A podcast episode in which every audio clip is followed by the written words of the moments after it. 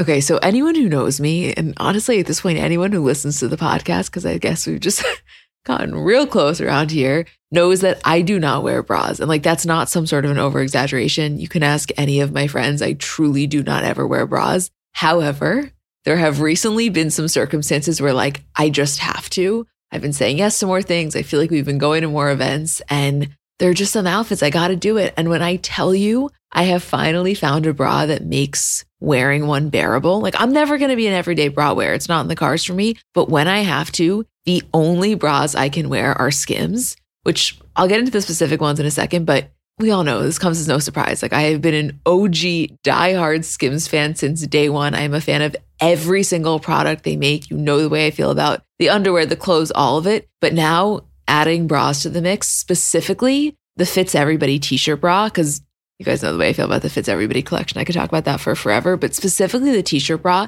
it's just so comfortable. I don't know, the straps don't dig into you. It's probably the only bra I've ever worn where when I get home, I'm not like dying to take it off, which I cannot express how massive of a feat that is for someone like me. It's just comfortable and it just does what it needs to do. And I am such a fan, which, like, no surprise. I love everything Skims makes, but here to confirm the bras are as good as you would think that they are. Shop Skims bras at skims.com, now available in 62 sizes, 30A through 46H. If you haven't yet, be sure to let them know we sent you. After you place your order, select podcast in the survey and select our show in the drop down menu that follows. Hi, guys, I'm Emma. And I'm Julie. And we're the girls behind Comments by Celebs. And welcome back to another episode of our Kardashian bonus show. I gotta tell you guys, we fully recorded this episode. It was ready to go. And this news broke about keeping up ending. We called our producer in a panic and we were like, there's no way this episode can go up and we not address the news. this is live. Julie and I have not spoken on the phone yet. So consider this basically our phone call. This happened an hour ago. And not to sound dramatic, we are distraught. Distraught. There's no other way to describe it. Let me just read Kim's statement just to really set the tone because I kind of, there's still a part of me that feels like this isn't real, but it is. I know. You know? okay. No. She said, To our amazing fans, it is with heavy hearts that we've made the difficult decision as a family to say goodbye to keeping up with the Kardashians. After what will be 14 years, 20 seasons, hundreds of episodes, and numerous spin off shows, we are beyond grateful to all of you who've watched us for all these years, through the good times, the bad times, the happiness, the tears, and the many relationships and children. We'll forever cherish the wonderful memories and countless people we've met along the way. Thank you to the thousands of individuals and businesses that have been a part of this experience. And most importantly, a very special thank you to Ryan Seacrest for believing in us, E for being our partner, and our production team at Bunim Murray, who spent countless hours documenting our lives. Our last season will air early next year in 2021. Without keeping up with the Kardashians, I wouldn't be where I am today. I'm so incredibly grateful to everyone who has watched and supported me and my family these past 14 incredible years.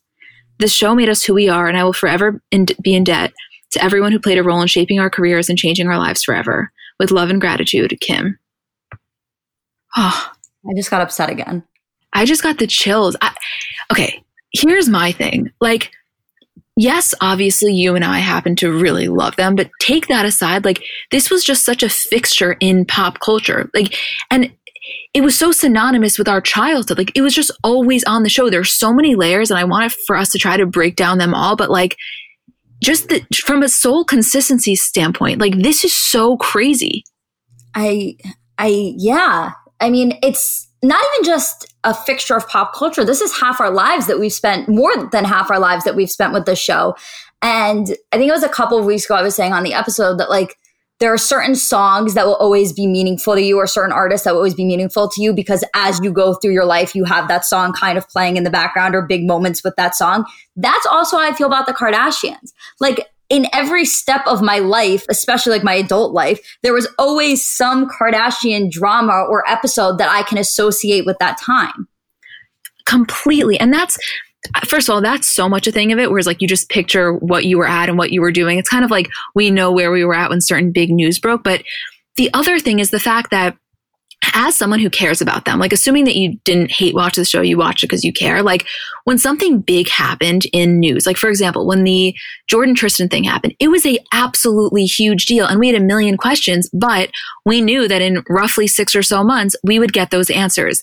And it's very bizarre now to know that when future drama happens, we're not going to have like the safety net of this episode that shows us the behind the scenes, which I understand that's how it is for like every other celebrity. Like we were just really, really like kind of blessed. Like this was not the norm, but we got used to it. You know what I mean? Yeah, of course. Well, that's kind of it that you're mourning, and, and I literally mean mourning the end of the show that you loved or watched or grew up with, but also you're then mourning the fact that there's so much information that you'll never get now. Like when something big happens, we're just now going to have to deal with the fact that as much news comes out from sources and Twitter and from them themselves, that's all we're going to get. There's nothing more. Like, I'm just thinking about the Tristan situation, like that happening and imagining that situation, but then not getting a two part, three part episode after the fact.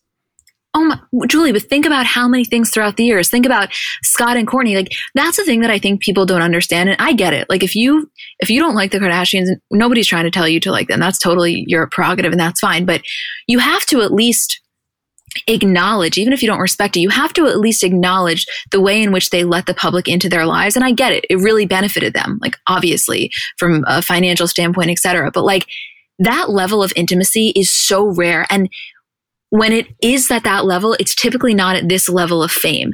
Like it's very, very rare that reality stars also happen to be A-listers. And the, like the combination of the two was just so unique. Well, yeah. Well, you know, that's the thing with the family in the show is that this was the blueprint that no one else was able to follow.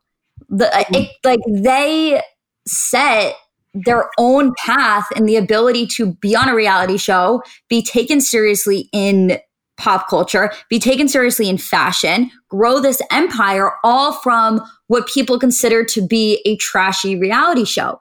And not only had that not happened before, it probably won't happen again. It, it really, that's why I think this is so sad and like so hard to wrap our heads around is because uh, everything that we know about pop culture today and everything that we associate with with that most of that comes from the kardashians. And i don't mean that in the sense of like obviously there was acting and there was singing and there was celebrity drama before the kardashians but the intimacy of celebrities and the insight into their lives and that being associated with the way we feel about certain celebrities that's all kardashian. The reason we feel that way is because of them no, I know. That's why I'm having a really hard time.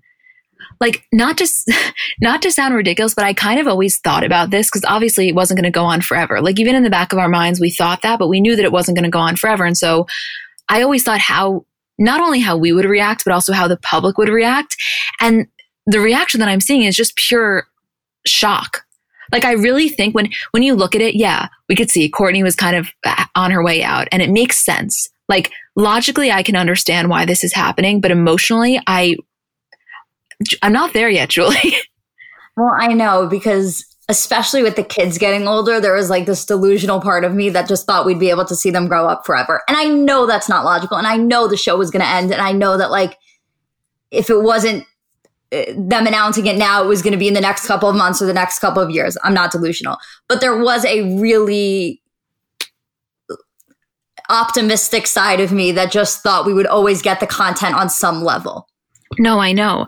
And I was trying to think of different things as to aside from just the obvious of like it kind of ran its course and they want to end on a good note like i was trying to think of re- like uh, you know individual things as to why this would be the case and i get it if the rumors are true and khloe is back with tristan like it makes sense that she wouldn't want that relationship publicized, especially if she decides to get pregnant again. I think the scrutiny is already going to be there. So then to have it on the show, that's one thing. I think Kanye wise, it was not the right thing. I think, like you said, as the kids, Kourtney was already on her way out. Like that makes sense to me. All of those points make sense. And I think for them, it's probably the right decision. But I don't know. We just got so accustomed to this. I think that's something that Kim, Khloé, and Scott specifically are going to have a difficult time with is going to be the lack of an ability to control the narrative going forward. Because as many people hate the Kardashians, as many people say shit and write shit and make up shit or exaggerate things, they always had the ability to prove and show their side of the story. And not that they can't do that now in a tweet or an Instagram post or a series of Instagram stories. Obviously, they still have that ability, but it's not the same thing as showing the behind the scenes, showing the truth, showing them going through it. So I wonder, you know, when the next big thing does happen, are they going to feel a lack of control in not being able to show the real side of it? You know, it's so interesting you say that because I was thinking that for Kim's sake. There's just a part of me that feels like for Kim, this is absolutely the hardest. And I, like, obviously, she has a million other things. She's so busy. And in a lot of ways, it's probably the best thing to ever happen because she can now focus on her other endeavors. And I understand that. And specifically, like marriage wise, I think it was really, really stressful to have the cameras there constantly.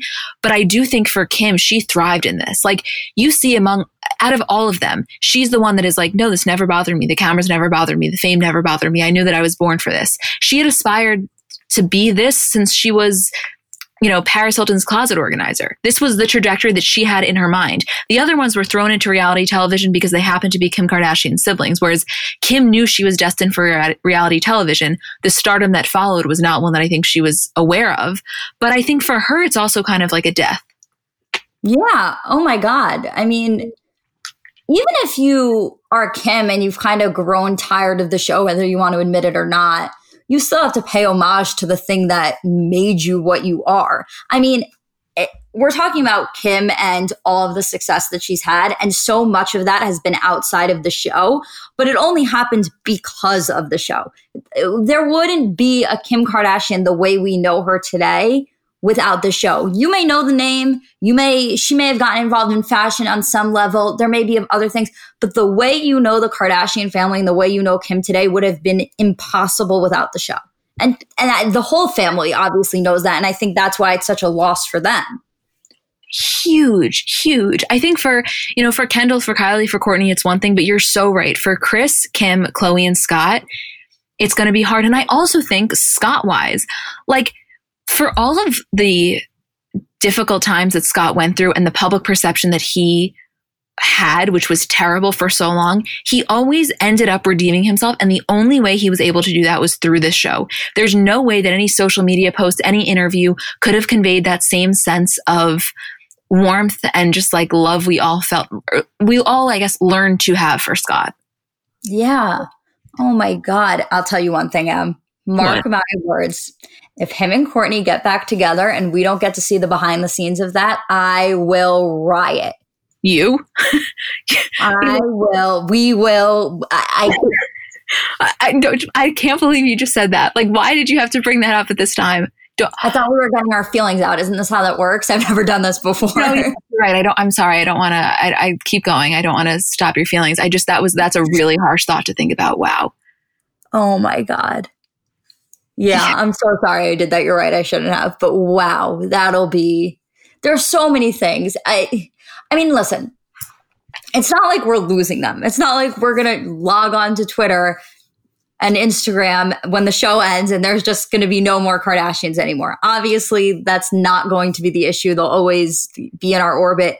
It's just a, a level of intimacy that you're losing that feels like a really major loss. No, I totally agree. And I just, in like a panic right before we did this, I uploaded a voice note to Patreon. And something I said in there that I want to say here to anyone listening is like, I know some people are, that are listening to this are probably like, oh my God, this is ridiculous. I can't believe you care so much. That's fine. But for those of you that also care so much and are so sad, don't let other people kind of like shame that. Like your, your emotions about this are valid. No, they're not dying, but this was so representative of so many big times in our life. And I can't tell you how many people have DM'd us and been like, oh my God, watching Kardashians was the only thing that got me through my divorce. Watching them was the only thing that got me through when I was in my hospital bed. Like there's a, there's an era of reality television that serves as escapism and take away any of your thoughts on them. You don't have to like them. You can still acknowledge that that was real for so many people. And like, I wish that there was something that we could say to you guys to comfort you or to calm you or the only thing I can say is like, we are feeling the same way that so many of you are. This really sucks. And I want, I know there's like another side. I'm not being ridiculous, but it's, it sucks. It's sad. Yeah, it is. It's just, it's literally just the end of an era. End of a goddamn era. It started I have the date up here, October 14th, 2007. So it will have been, you know, a little bit 13 and a half years. I'm, can I ask you a logistical question that I'm kind of confused about? Of course. So in her caption, Kim said, um, 20 seasons. Wait, no, she said, our last season will air early next year in 2021. So does that mean that the season that's coming back this you know, this coming Thursday. They're counting it as season 19 instead of a continuation of season 18. And then they will launch the final season, which is going to then season 20 at the beginning of next year. Is that the way that you read that? Um, I was confused about that. And at first I was like, I think they messed up. And then I was like, maybe they're counting like offshoot seasons as part of the full season. And I wasn't sure about that. It's possible that they're doing that where it's season 19 coming back and just so that they can end on like a nice even number. That's what I was saying. I think that that's probably what it must be. There's no way because people were messaging us like, oh my God, do you guys think they're pushing back the launch date? No, I don't think that there's no way they would do that. No, no. I, I think if anything, like no, they didn't calculate it wrong. Like they must be just doing 19 and 20 or doing a quick 19 in the fall. Uh, yeah, no, it has to be 19. I'm just thinking out loud here, but it, yeah, it has to be coming back 19 unless they just like said the wrong thing. No, no, I, I, definitely think there's no way that that statement I'm sure went through so many people. There's no way. Yeah. And also it makes sense that they would want to end on an even number. I feel like uh, it would have like driven me crazy if they ended on 19 and not 20. I know. The other thing that I want to ask you is a lot of people are talking about the future of E just because E News ended. Uh, Kristin Cavallari show ended, which not that that was some saving grace, but like still that was a reality show, and now this one. And so I wonder just what E is thinking for the future of their programming. Not to say that they're dead. I mean, like I just am curious what's gonna. This is this is by the way, what day is it? September eighth, twenty twenty. I'm very curious to see if a year from now or six months from now we're looking at some sort of a TikTok star, like an ad, not, not to make the Addison comparison, but someone like that or D'Amelio's, something like that that is now going to take the spot on E. This is a very, this very easily could be like the next generation coming up. So I will say in terms of E, I think that uh, the question mark about what happens to E now or where does it go has a lot more to do with cable TV as a whole rather than E itself because I think that's the major question about like why or like what of cable TV itself survives. Because when you have all of these streaming services and I know we're getting into like a little off topic here when you have all of these streaming services and you have to pay x amount every month for those then a lot of people are saying like fuck it what do I need cable for anymore? Right? Like logistically that's what's happening. And on all of these other platforms there's so much less censorship. So there's so much more freedom in creating content. So I think that the question mark about what happens to E is bundled into that whole idea of like what happens to reality TV and cable television as a whole. Yes, and also where does Peacock fit into all of this? Yeah, it's it's interesting the whole streaming thing because I don't know, it's something I think about a lot like in my own life because of my obsession with television shows and the quality of cable TV versus the streaming sites, especially when you're watching the Emmys, for example, and it's like there's no comparison between the qualities of the show now. Um, but it is so interesting to think about because E was, I mean, is, I'm not even going to say was, the staple of pop culture. When you were growing up, every single night you put on E. If you needed something to be confirmed, you went to E first. So uh, the the Kardashians living there was such a perfect place for him because of what E meant to pop culture as a whole. Oh my God. And think about how, yeah, exactly. Then they could go be interviewed by Giuliana and Jason on E! News. They could go on Daily Pop. Like it was just such a perfect, being in the NBC family made so much sense. Right. Can I ask you a question though? You can always ask me a question. Do you think that this is the end for them in terms of reality television, meaning like a spinoff? Like, do you think they would ever be open to a spinoff again? Um, the only thing I could see them logically doing is like um in every year, end of the year, big interview together and like showing us behind the scenes that they filmed on their own. When Khloé posted the her her post today and Andy commented saying that he wants to do the reunion, I was thinking, could you imagine if they did it like how they do Housewives style? That would be so epic. I think they have to do something big like that. Would they do that for their 10 year anniversary? Yeah, they did that for their tenure, and they've done a couple of others. They, no, they definitely will do something, but it would be really interesting to have Andy host it. Although Ryan Seacrest, I understand, is kind of like it would make the most sense. Clearly, Yeah, it would have to be Ryan, but wow. I'm like already nervous for that to happen. I'm already upset. not to sound really like weird, but something that I was thinking about is you know how we always say how it's so crazy for them that they have such huge moments of their life on film, like looking back, whatever the thing is, they, they can watch it. Yeah. Like They have a representation of how they felt in the moment. I'm almost like, I mean, I'm always so grateful for having this podcast, but I feel like so lucky that we have this because our reaction is now recorded for ourselves. Like, this is a big deal. Honestly, this is a big deal in the pop culture landscape. And like the way that we feel about it, I, I needed this time to talk about it. And I'm glad that we have it now to like remember. One day we're going to sit our kids down and be like, okay, this is what happened when we found out Keeping with the Card- uh, Keeping Up with the Kardashians was being canceled. And I was, about to say, I was about to say that. I was like, oh my God, people are going to think we're fucking crazy. But it's true. It's also, wait, I guess we should address the elephant in the room, which everybody was asking us of like, yes, of course, we will, as you guys know, next Thursday we'll drop, or no, next Friday we will drop our um, recap of this new season. And I guess going forward, we will do continue to recap the new season. And then once it's over, I don't know, you know, we'll probably have to talk to you guys and see what you think. Are we going to continue to recap old episodes? We're only on season two. We have a bunch of more seasons we could do. Are we going to switch to something else? I guess we'll. The beauty of this is that we're kind of in control here, so we can figure it out what works best. But we'll definitely talk to you guys and see what you would like, and definitely email us, DM us, because I mean, for our sake, it's kind of bizarre from like a business perspective too. Right. You would think they would give us a little warning. I had this thought of like, should we try? Like, should we try to get Kim? Would this be it? But I, I don't know. There's just a part of me that feels like intuitively this is the type of thing that when we really try to do it, it should be in person. Because think about how much superior it would be in person, Oh, it has to be in person. Yeah. right? It has to be like we don't want to waste. It's our one shot. We don't want to waste it on a, an, a virtual thing, which is great. But I feel like we need that, like just chemistry in person. Well, the good news is is that there is a big chunk of time between not a big chunk obviously, but there is a chunk of time between now and it actually ending so we can put a couple of things into motion and see what we can do. Yeah. Wow. Well, I guess um we'll now cut it. I don't even remember honestly how the, the rest of this episode went. We filmed, we recorded this probably like I don't know 18 or so hours ago, but the episode that we're recapping is uh season 2 episode 8 is the trip to Breckenridge. It was amazing.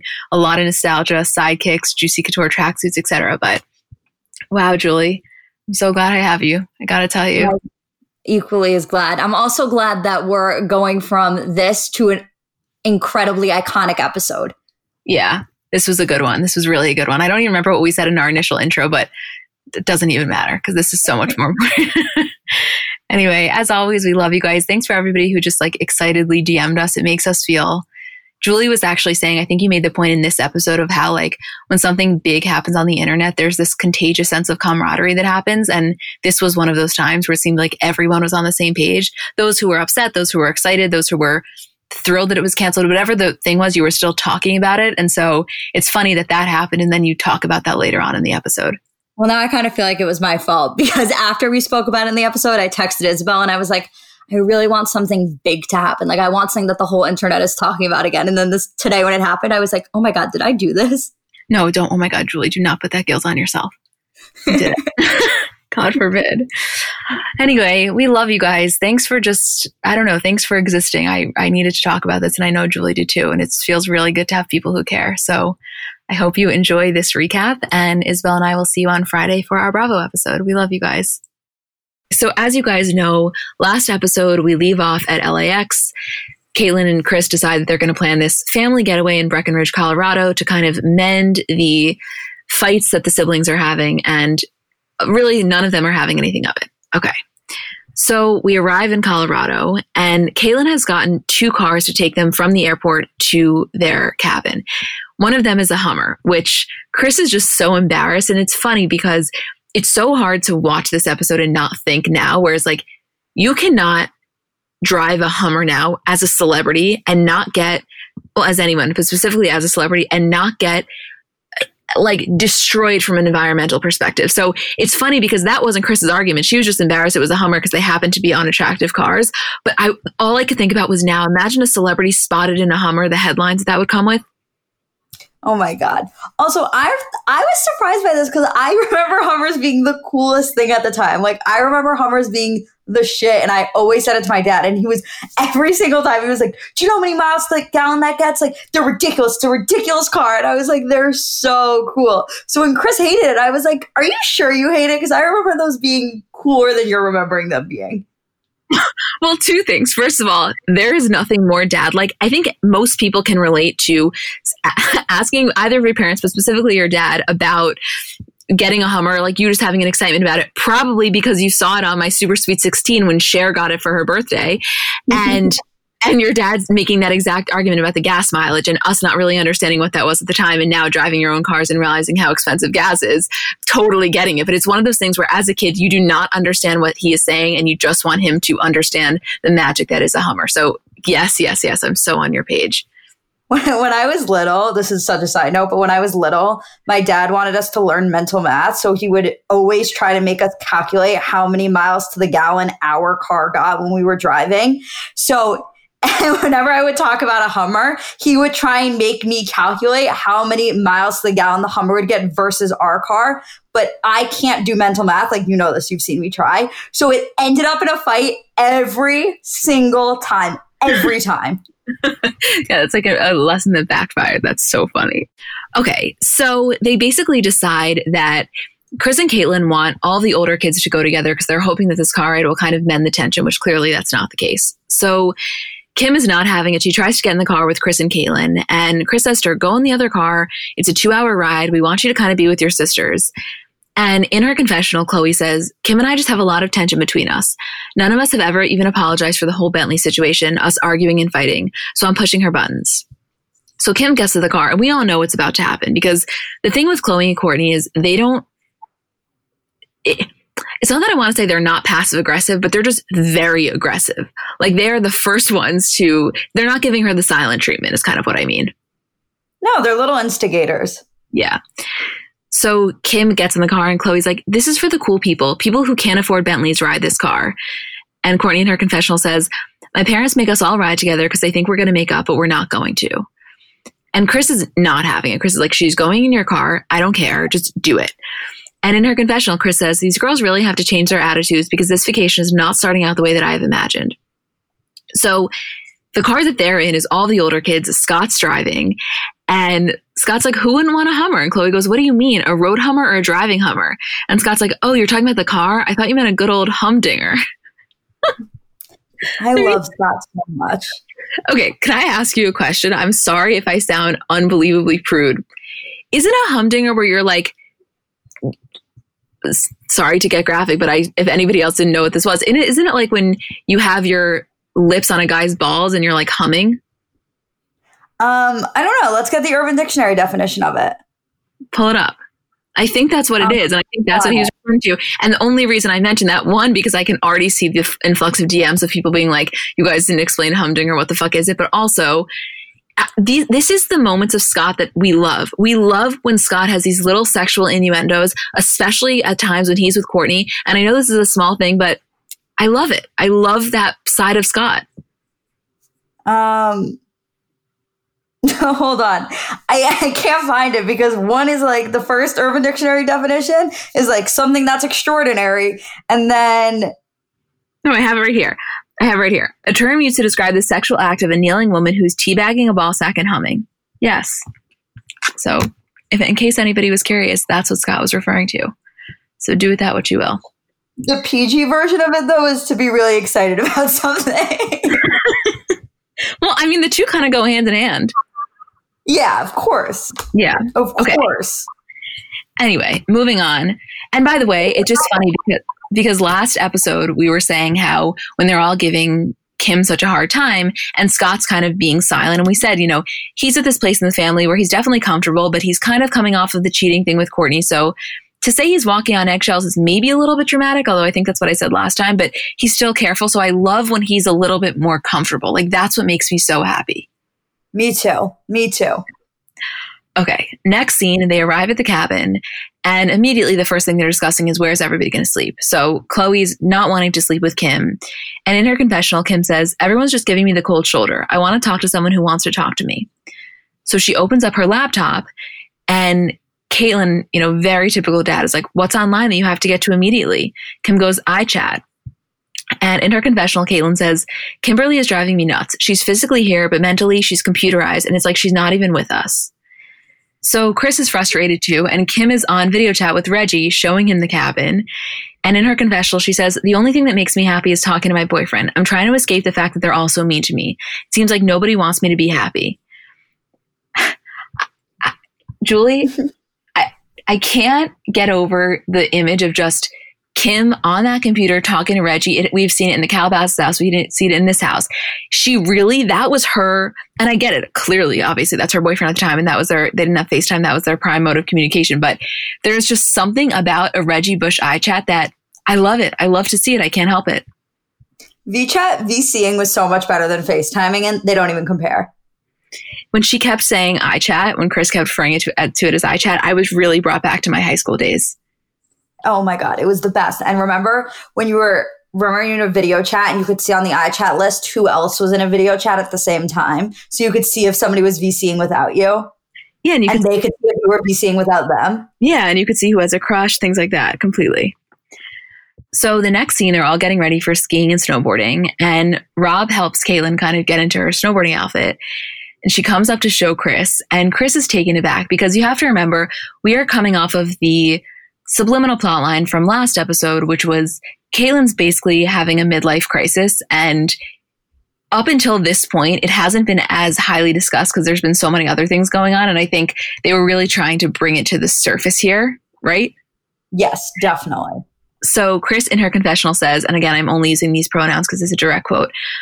His outfit is probably appropriate for a 20 year old, but I feel bad because he's trying to look cool. And Caitlyn in her confessional says, Kris likes me young and hip. I think she likes a snowboard outfit. I know there's so much stuff that has gone on with them. There's so much toxicity in that relationship. I love a happily married Kris and Caitlyn. Sue me. Me too. I, I'm not going to apologize for it. Those were the days. Those were the days. It didn't seem, I mean, I, I don't know because the way Caitlyn speaks about it is, I think, different than the way that Kris speaks about it in terms of how they Uh, like the way that they felt each other acted. So, and I understand that, but as a viewer, love these days makes me feel young again. I remember watching this and being like, wow, I would love my marriage. I would love to feel that alive when I'm married for this many years. Yeah, totally. Totally. Yeah. So they're at the hill and Caitlyn's kind of having some issues. She keeps falling because of her knees. And Kim's snowboarding or attempting to. And in her confessional, she says, even though we're here on a family vacation, again, snowboarding is no different. I'm all by myself and my sisters go off snowboarding together. So you flash over, Khloé and Kourtney are having the time of their lives. And in her confessional, Kris says that, you know, Caitlyn is such an incredible athlete that no matter what she decides to do, she picks it up instantly. And Khloé is in her confessional talking about how Caitlyn and the young snowboarding instructors love each other. They hit it off. They're going on the ski lift together. They're hanging out. So, cut to Caitlyn invites these ski instructors over to the house, kind of to hang out, have a beer. In her confessional, she says, I thought, why not invite all the guys over to the house? Have a little pizza, a little beer. Sounds like a good guys' night, which is exactly the epitome of this midlife crisis that Caitlyn is having. Like, nothing more speaks more clearly to that than inviting over the 20 something ski instructors. You know what's funny about that is that like Caitlyn was so excited that they were going to come over, but these ski instructors are probably so excited that the one of the most famous Olympians in the world like decided to take a liking to them and invite them over to their house. You know what's funny though, Julie? It, you're so so so right, and I'm sure that's what they're thinking. Clearly, they're athletes; they're into that. But to me, like what as you were literally before you said the words, I was thinking they're so excited they're going to hang out with Kim Kardashian. it's probably a mix of the both. Like it's just so funny. Like if these people were just normal, like if the Kardashian Jenners were just normal people, the ski instructors wouldn't have gone to their house after their long day to hang out. No, I know, but isn't it so warped how our perception of Caitlyn in so many ways. Like I totally get she is literally one of the best athletes that has ever existed. That being said, that's not my when I when I think of her, that's not the number one spot for me. It's always her involvement in the family, which like is very normal to most of us, and I'm sure most of you guys listening, but to, to someone else who like isn't that invested, it's not. I do though think at the time, like that's that's really our view now, and I think that's most of the world's view now. I think at the time for 20 year old like boys who were really into athletics and like they were ski instructors. They're obviously, you know, kind of in that world. Um, the idea of Kim may have still excited them, but the rest of the family didn't mean anything to them at the time. And I don't think Kim would have meant more to them other than the fact that like she was kind of like a sex icon. Um, I don't think that she would have meant more to them to for them to meet her than it would have meant for them to be hanging out with Caitlyn Jenner. No, completely not. But that's them. That's not us. no, not us. Obviously not us. yeah. Anyway, so they get back to the house. Caitlyn's icing her knee.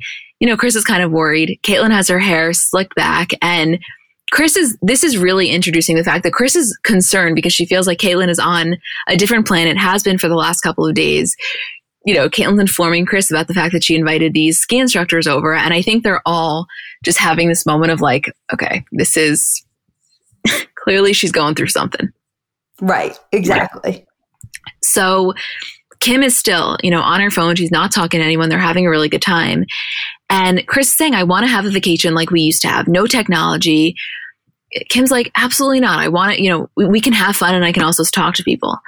So Caitlyn says, you know, if you want to be on your phone, go to another room. I'm getting really tired of everyone being on their phone all the time. So Kim says, I wouldn't talk if I had this or not. And Caitlyn says she comes in the house and immediately goes to a computer. And Khloé goes, You don't think it's weird that she doesn't enjoy this with us? They're all yelling. And Kim says, I didn't plan this vacation. I would rather not be here. I'm sick. I don't want to be in the cold. I wouldn't have come if it was my option. Caitlyn says, then go. Kim's like, I'm already here. And Kris says, It's a little late now. I would really love to have this wonderful family vacation that I planned. I was thinking maybe we could have kind of a good time. And I think they're just all becoming increasingly frustrated with Kim's texting, which, like, yeah, I understand if you're w- watching this, it's kind of like, oh my God, they're on this gorgeous vacation. She's being so rude. But also, how many times have we all been in that situation where we're just in our phones as a way to like distract us from the world? Well, also, Kim has found herself in the most classic catch 22, which is she's mad at everybody. So she's ignoring everybody. Then everybody realizes that they're mad, so they're giving her space and also want nothing to do with her. So they're hanging out without her. And then Kim gets upset because everyone else is ignoring her and doesn't want to spend any time with her. And it's just this cycle that is the most classic position to be put in. vicious cycle. Vicious cycle. Vicious she's making it worse for herself, but also can't see that. And also, Khloé and Kourtney are just being so unnecessarily mean. It's just, I get that feeling of like, get me the fuck out of this house. Yeah, of course. Right. Kim, and Kourtney and Khloé were clearly very much ganging up on her, and I don't blame Kim for not wanting to hang out with them. No, not at all. And then she's, but then what's frustrating, and, and again, I do not have siblings, but just watching this, and I'm sure you can like speak to this much better than I can, but I think it's also frustrating for her of like, why are my parents not like, why are my parents uh, being upset with me when clearly their other kids are the ones that are causing this? Let me tell you something, kid. It's the life of a middle child. Yeah, you really relate to this hard. I love your perspective. Thank you. Yeah, this is, it's like, it is the most classic situation, I think, especially on family vacations. It's funny, like when we were really young, we would go to Disney World and we would come back and people would, people would ask my parents how it was. My dad would be like, oh, if you want to spend $100 per kid and hear them fight for seven hours a day, go to Disney World. And my mom was like, can you just pretend we had fun? yeah, I can imagine that. So I know we're all kind of operating at a different skill level when it comes to makeup. Like I have some friends who they do their makeup and it looks like they got it professionally done. I have others who know nothing about any products. And then I would say I'm somewhere in the middle. Like by no means am I very skilled, but I think I can hold my own. And in terms of my everyday, I'm just doing mascara, lip gloss, and maybe a little bit of highlighter on my inner corner. So if I'm only using a few products, I need them to be excellent. And I've recently been very into the Thrive Causemetics mascara, which I'll tell you about in a second, but just in general, a note on the company. For every product purchase, Thrive Causemetics donates products and funds to help communities thrive, which I just love knowing that I'm buying from a company that does that. And in terms of their mascara, so it's the Liquid Lash Extensions mascara. You guys have seen that. It's the viral turquoise tube. I've saw it all over social media before I ever started using it. And it's a unique formula that creates tubes around each eyelash to lengthen them. It's also super easy to remove. So it slides right off with warm water. It doesn't leave smudges. And the ingredients are really nourishing. So they support longer, stronger, and healthier looking lashes over time. It really just gets the job done. Like you will see what I mean when you try it. Refresh your everyday look with Thrive Causemetics, luxury beauty that gives back. Right now, you can get an exclusive 10% off your first order at thrivecausemetics.com slash CBC. That's Thrive Causemetics, C-A-U-S-E-M-E-T-I-C-S dot com slash CBC for 10% off your first order.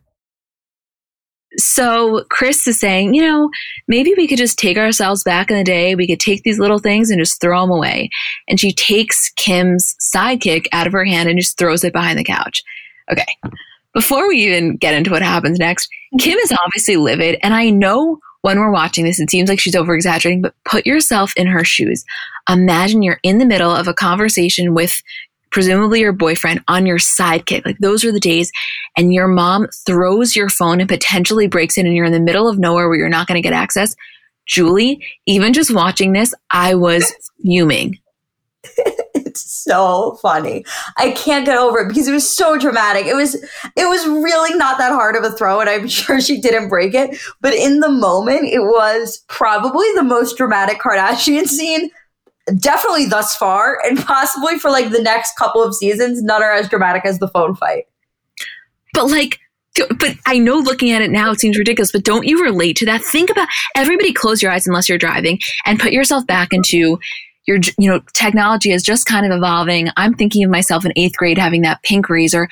There was nothing. You had to pry that thing out of my hands. There was nothing that was going to get me away from that pink razor. So she's moving up in the world. She has a sidekick. Think about it. And you're in this deep conversation with your boyfriend and your mom throws it. That means war. I mean, I would have just seen red. Yeah, I would have lost it. There would have, it would have been. yeah, you're so right. I mean, I know you're right. If my mom did that to me now, I would freak out. Right. Well, now it's more of a thing. It's like now you break your phone. Now it's like, fuck. yeah. Yeah. Those old phones, though, I'll tell you, they were indestructible. Yeah, that fucking. I never broke a phone until I had an iPhone. Never. Those old phones. My first phone, my first phone was a pink flip phone in sixth grade that my, that Carly had had before me, and that got passed down to me, and it was the worst. I hated it so much. I had it for about three weeks, and I actually only recently confessed this to my parents. I was like, I need to get rid of this, and I ran it underwater under the sink so they'd get me a new phone. No way. That's such a you move.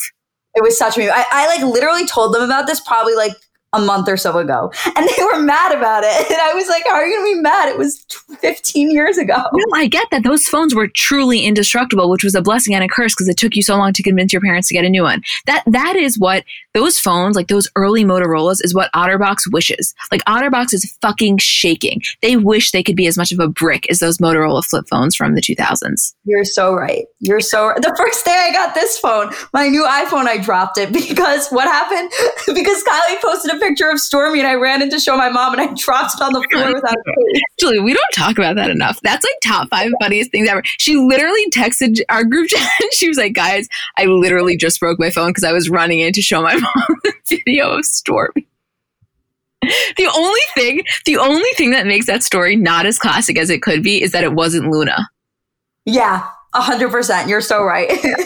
Anyway, so Kim says, you know, Kris realizes like, oh shit, she's really mad, and and she's like, come here, I didn't mean to break it. And Kim goes, no, where's your purse? You're gonna see your phone go down the toilet. So Khloé leads this chant. Kim's mature. Kim's mature. I'm just like, oh my god! I, if I was Kim, I know she was being unnecessarily rude, but god damn, I would have gone crazy. Yeah, I, it's so funny because all I could do watching this episode, like I texted Isabel during this, and I was like, I was like, I know Kim's older than me and presumably like has done this her whole life, but I just need her to know that like everything she's doing in this episode, I invented it. it's so true. This is this is the Julie Kramer method to frustration. Yeah, this, everything she's doing, I invented. yeah. So Kim goes upstairs, finds Kris's phone, takes it out of her bag, and she throws it off of the second floor balcony. And in this very dramatic confessional, Kim looks directly at the camera in her crazy updo and says, It's what she deserves. like something that doesn't happen as much on current day Kardashians because I think they recognize how insane it was is the drama in these confessionals or the drama in these moments or when they're playing the music when she's going on her way to get her Bentley and then we find out that it's not ready. It is that's why I said last episode cinematic genius and I don't take it back. It added imagine yourself watching this for the first time because even this time I'm like I'm loving so hard. That cut of Kim being like, it's what she deserved is literally, it should be in every movie ever. I don't even, I don't even care if Kim's not in the movie. It should just be like the most dramatic thing happens in the movie and it should cut to Kim in the confessional going, it's what she deserved. You know, it's the, it's the best thing ever. So Kris says, "Oh my god," and Kim says, "If you don't want it done to yours, don't do it to mine." By the way, just like I like, I want to be like Kim. Like, I, I know you're really upset, but she didn't do it to yours. But like, we don't have to talk about it. But that's that's not what she did. like, right, those are two very different things. Yeah, Kris like th- casually threw it behind the couch. Kim like launched it off, off the second floor balcony and tried to pretend that they were equal. Which like I was not going near her, but I just wanted to say like, if we're counting points, not so even. Also, imagine a current day Kris Jenner sitting in the living room with her phone in a bag in the upstairs bedroom. So funny you said that. I had that same thought. Like, what? Couldn't be. Couldn't be the Kris Jenner that I know. Well, I think the thing is, her yeah, it could not be the Jenner. But anything that was going on was so much more minimal. Like there wasn't going to be anything that would have come through that was urgent. There wasn't a KKW beauty line. Kylie Cosmetics wasn't potentially selling out. Okay, she could keep her phone away for the night. Oh my God. I just remembered we're about to get to Kylie. Let's move on. okay. So Caitlyn says, Why don't you just go home? Kim's like, Perfect. I'd love to.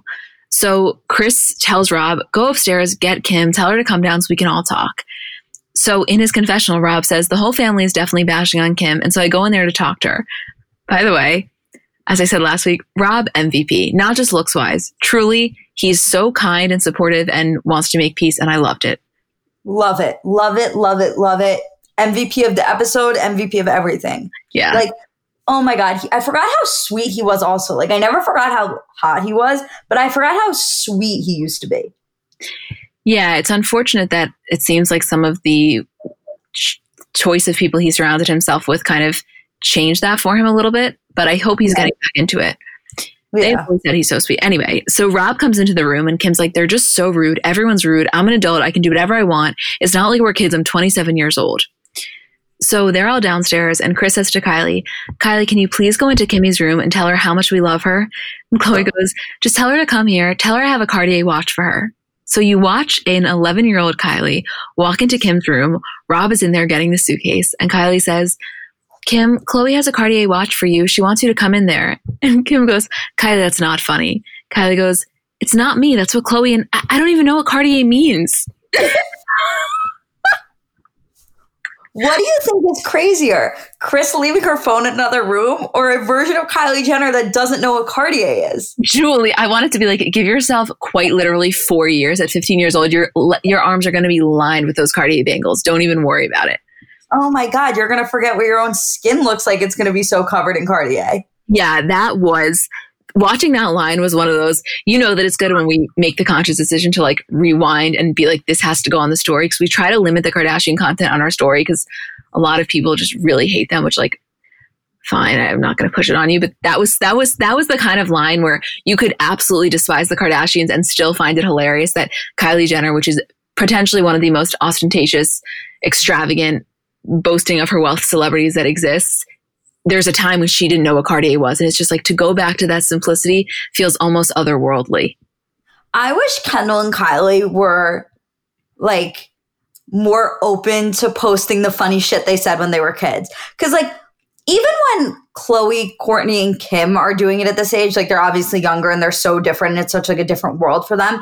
It's not as funny because it's just like they're still basically adults at this point. They're just adults who haven't unearthed this lifestyle yet.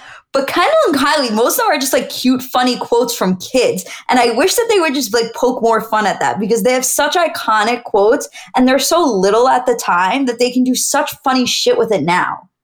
I know. I, I wonder why. I wonder if it's just, I don't know. I wonder if it was not a pleasant experience looking back on it, but it's true. They could be doing so much more. Even, and I didn't watch this yet, so I don't want to say that I did. I can't comment on it, but Caitlyn Jenner uploaded a YouTube video that Isabel sent us of like her watching, reacting to moments of in keeping up. And they've only really done that when they do like those big things on E. But I wish that was more of like an Instagram series. Like that could be a casual thing that they could just do, or even Kylie on her stories, kind of like when some of the Real Housewives will do that randomly. Like that is the type of content that I would so, so watch. Yeah. I wonder what it's going to be like when I think Kim and Kylie primarily show their kids keeping up with the Kardashians. Like I think specifically North and and Stormi will appreciate it out of all of them because I think they're just going to think it's so funny to watch them. But specifically Stormi because of how young Kylie was at the time. It's just a home video. Yeah. It's not a reality show. It's literally a home video for them. Yeah, exactly.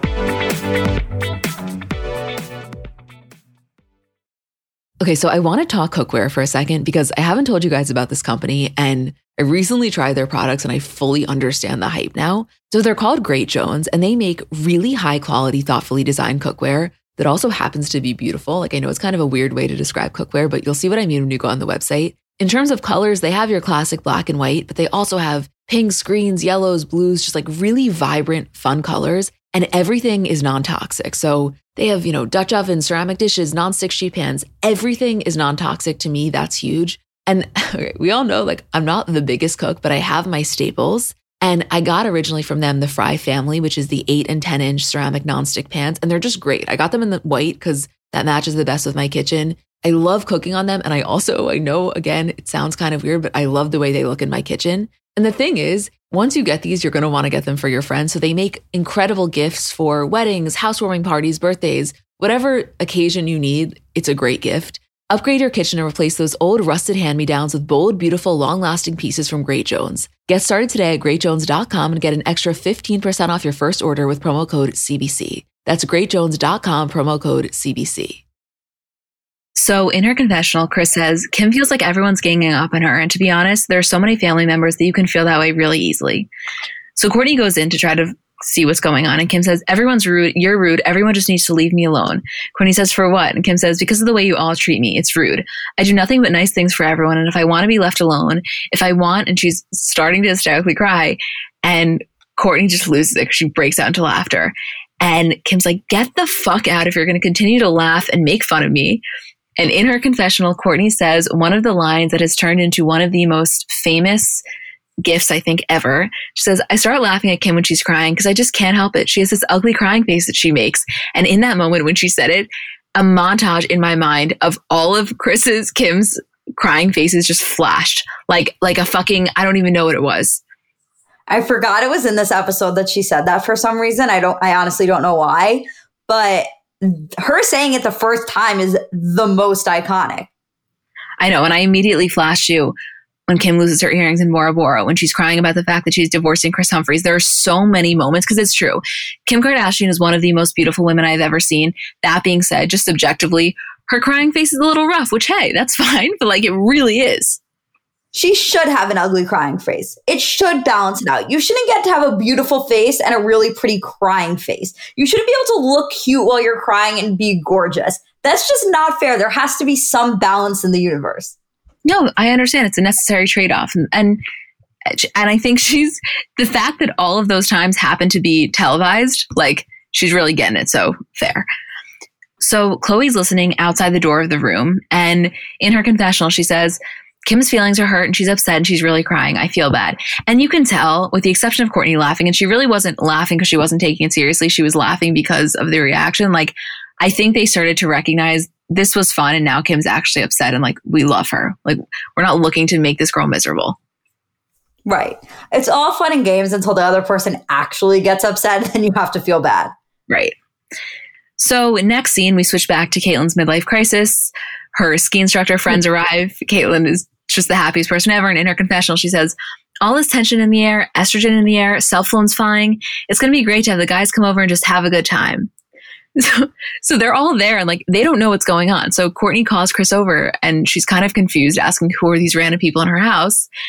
So we flash back to Caitlyn, who is truly in her prime. She's talking to these ski instructors about her time in the Olympics and this is something that I think is just very much a dad thing, but it's really, really amplified when you happen to be an Olympic champion. So Caitlyn's telling these ski instructors about the games and about her prime. And you can see it was kind of like anytime you watch your parents speak about the prime in their lives to a younger audience that really cares. There's nothing like watching that as the kid. It's you like it's a it's a palpable sense of pride that I think is so much fun. Yeah. I, it's just so funny because I feel like we have such different experiences with that. Because I think that your stories about your dad are so funny and so cool about like his time. So you're like so proud of it. And obviously, this time, like Caitlyn's a full fledged Olympian. And as you're saying it, I'm just thinking back to like my dad's stories and us all making fun of him as he's like sharing the prime of his life. And all of us like gathered together, cracking up as we're mocking him for what he's saying. And I'm like, oh my God. Emma's approach to her dad and his stories is so different to like my dad when he was telling me how UMass band had the greatest par- parties on campus. That's so funny. Meanwhile, my dad's like Studio 54, forget about it. but that's like the UMass marching band parties. Yeah, I used to have people begging me to be invited. I wish all those videos of my dad telling you.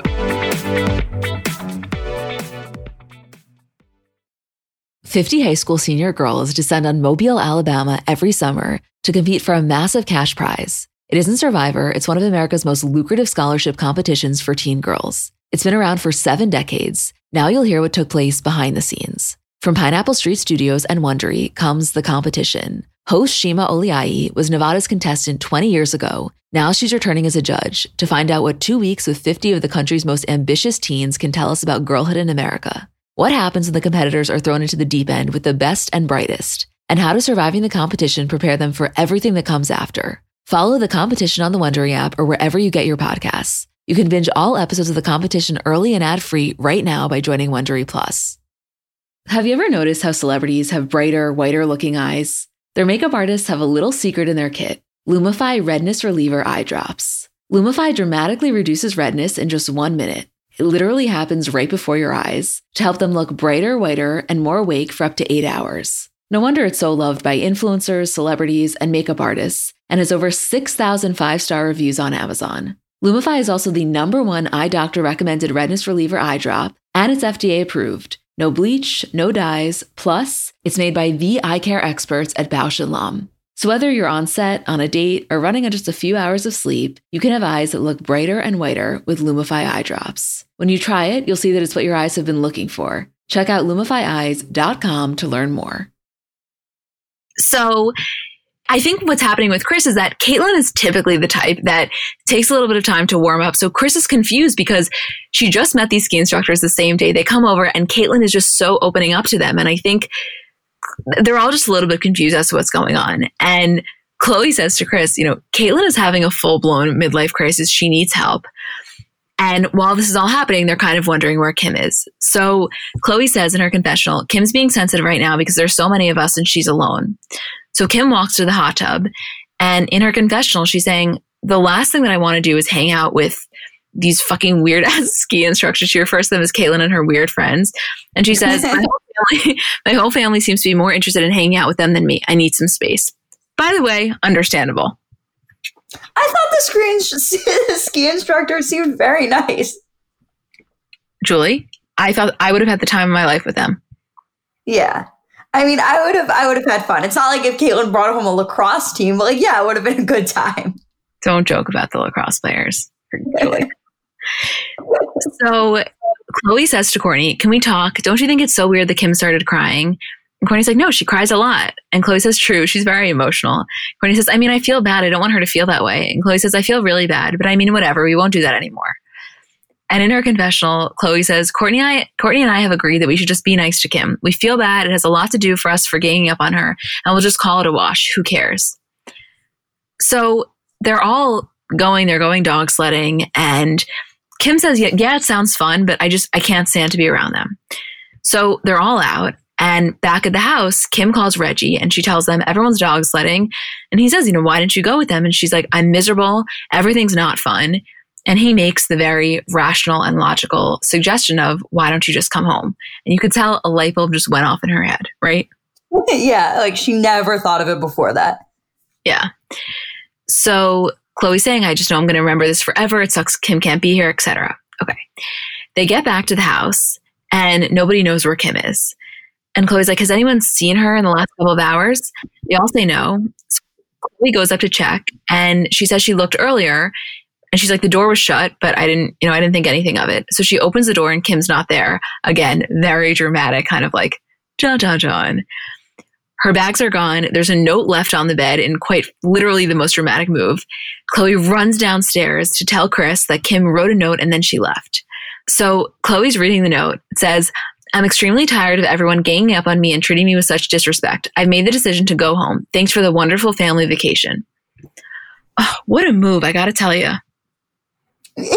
yeah, what a move. What a move. Also, what an ending line. Thanks for the wonderful family vacation. Why don't you just stick a dagger into them, Kim? so, Khloé in her confessional, I'm really worried. I'm really scared. Did I make her leave?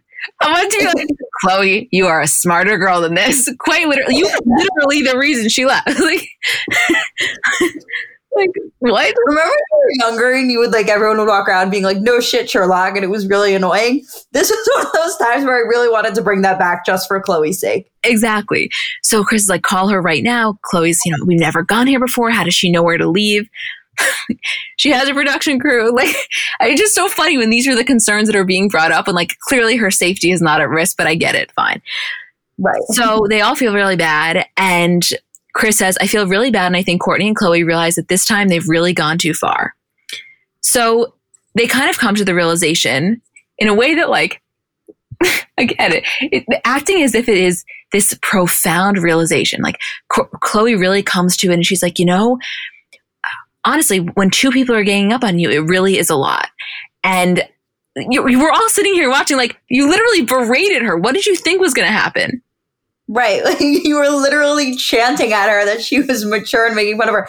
And also Kris and Caitlyn on top of it. Like instead of being like, she's obviously on her phone because she's upset with everybody else and doesn't want to talk. And they just completely ignored that fact. They're like, why are you always on your phone?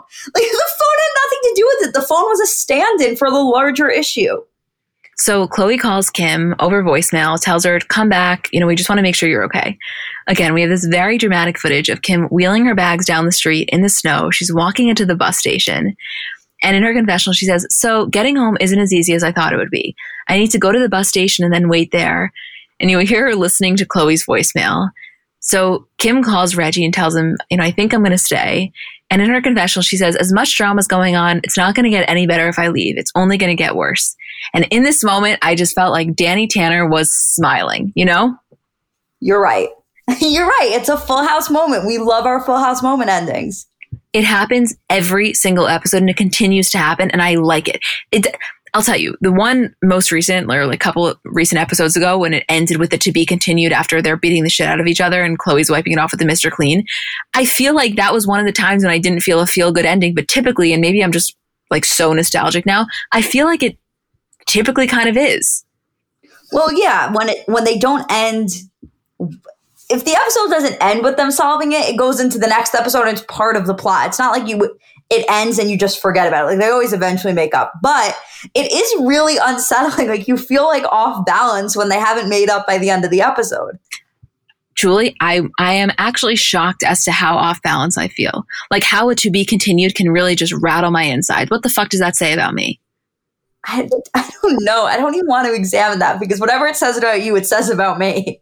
Right. Like I feel like I'm I'm pretty good with getting through hardships in my life. Like here I am like, gracefully navigating my mom's death, yet keeping up to be continued. I'm like, I can't fucking handle it. like No, please stop. like what? Sometimes it'll just hit me and I will randomly remember. I know we've spoken about this so many times, but I if there's one thing I wish I had footage for. You guys do not understand what it's like when I'm on George Washington Bridge. I just get off the West Side Highway, smooth sailing. I'm about to get into Jersey. All of a sudden, at the exact same time that Julie's edible hits, the story about Tristan and Jordyn breaks. I can't, I'm, I'm, pulling over. I can't text and drive. I'm on the phone. We're all panicking. We don't know what's going on. That to me is one of the most unsettled regarding Kardashians I've ever felt. And I sometimes get hit with that emotion and I'm just like, take me back to that time because while it was chaotic and unsettling and uncertain, it was fucking exhilarating. Oh my God. I, I, think that was the last time I felt alive. I think that was the last time I felt anything. That day, because the thing is, it was a combination of two things. Like, we always talk about it in the sense of like, there are certain moments that are so big that everybody on the internet is talking about the exact same thing. And that was one of those moments. And those are rare. Like a lot of really big things happen in Hollywood, a lot of divorces, a lot of breakups, and we've had a lot of really big stories this year. But it's very rare that a story is so big that every single person on the internet is all talking about the same thing at the same time. And the Tristan story breaking was one of those moments where you have I felt so united and so connected to every single person in the world. I felt like everyone at the exact same moment was doing the exact same thing. And that is the craziest, best feeling. And also, when you're on the internet and it's not just like everyone's talking about it, it's like we're laughing at the same jokes, we're sharing the same memes. Everyone's like on a hunt to find the funniest tweet and the best Instagram post and the comment on this. And it is just, it's the most exhilarating thing in the entire world. You're so, so right. It's the best. Because not only is it the Kardashians, because that's, it just adds that extra layer of special. Yes, it's, but it's the camaraderie coupled with the sense of responsibility. The fact that every single person is coming to you. I remember being at the gym the day after the podcast came out, and nobody at the gym obviously knew that like that we have a podcast or anything about CBC, obviously, but everybody's talking about it. And here I am. I walked up to that elliptical platform as if like, hold on, here's the real story. Like breaking it down. Julie's on the fucking subway platform, high out of her mind, being like, telling people it was like I, I, oh my god julie i miss those days okay we'll, we'll stop but i need to do, we have to do a patreon episode or something about that Oh my God, I miss it. I remember, sorry, I swear over one second. Like, I remember being in public and ev- hearing people talking about it. Like, I remember another example of this is when the James Charles Tati thing happened, which is even crazier that, that everyone was talking about it. And I remember being on the train watching somebody next to me and then like somebody on the other side of me watching Tati's video. And also when Jordyn was on Red Table Talk, and everywhere you looked, someone was seeing it was somebody was watching. We're watching them watch it, and you're like, oh my god, we are the same right now. Yes, and that's also a similar experience, not in terms of watching, because we were all in quarantine, but and I know this is kind of crazy, but it's true. When the Call Her Daddy drama came out, and it just spanned among the generations, and I was getting texts from my older family members to everybody, and I was just like, oh my god, this is so fucking wild, and I can't believe we are like we are deemed as the most knowledgeable in our like friend groups. It's so much fun. I don't know. Yeah, I, I so so so get that. Wow, what a oh time! Well, what a time! Wow, Julie, it's going to be something else soon. The next scandal, and I, I can't wait for it. Oh my god, I can't wait! It's the oh my god, I, I can't wait. I know.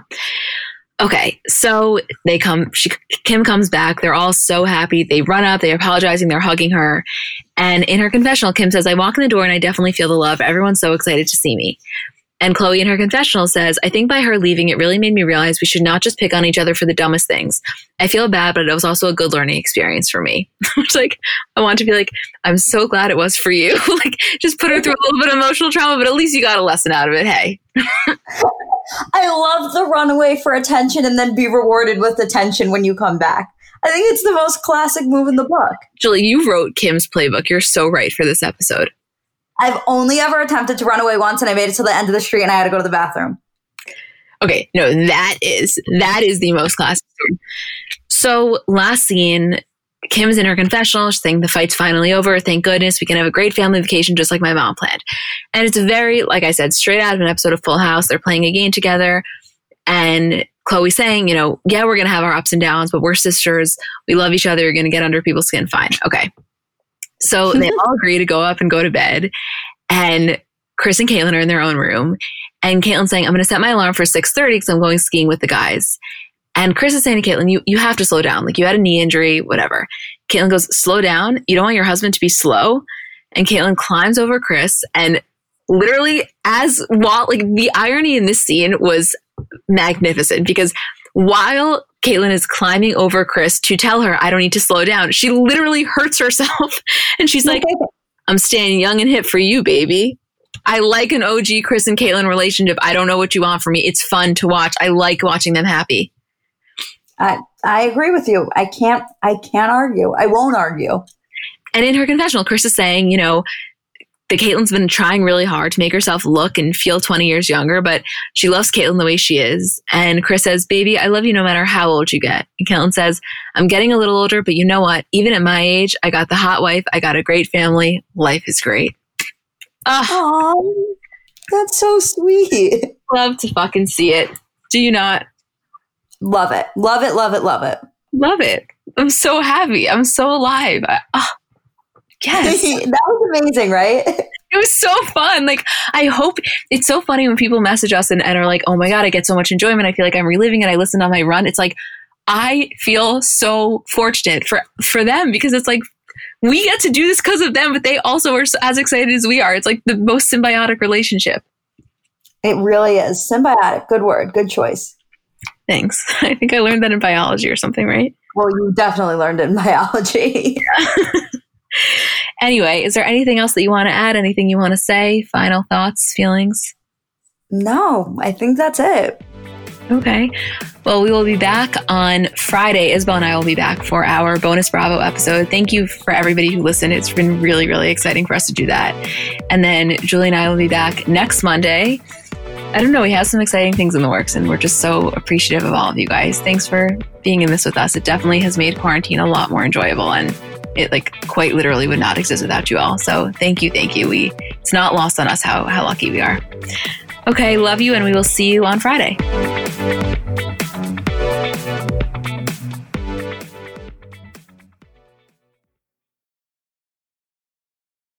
So I'm a big fan of transparency across all aspects of life. Like generally speaking, there's pretty much nothing I wouldn't rather be told straight up.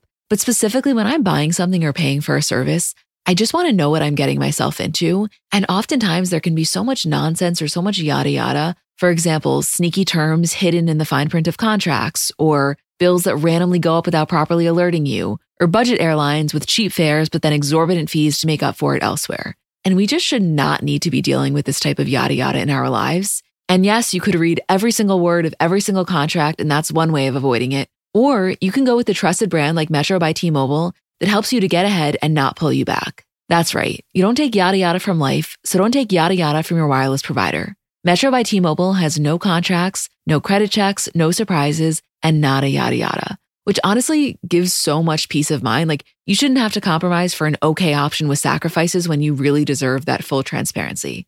Stop by one of over 6,000 Metro stores nationwide.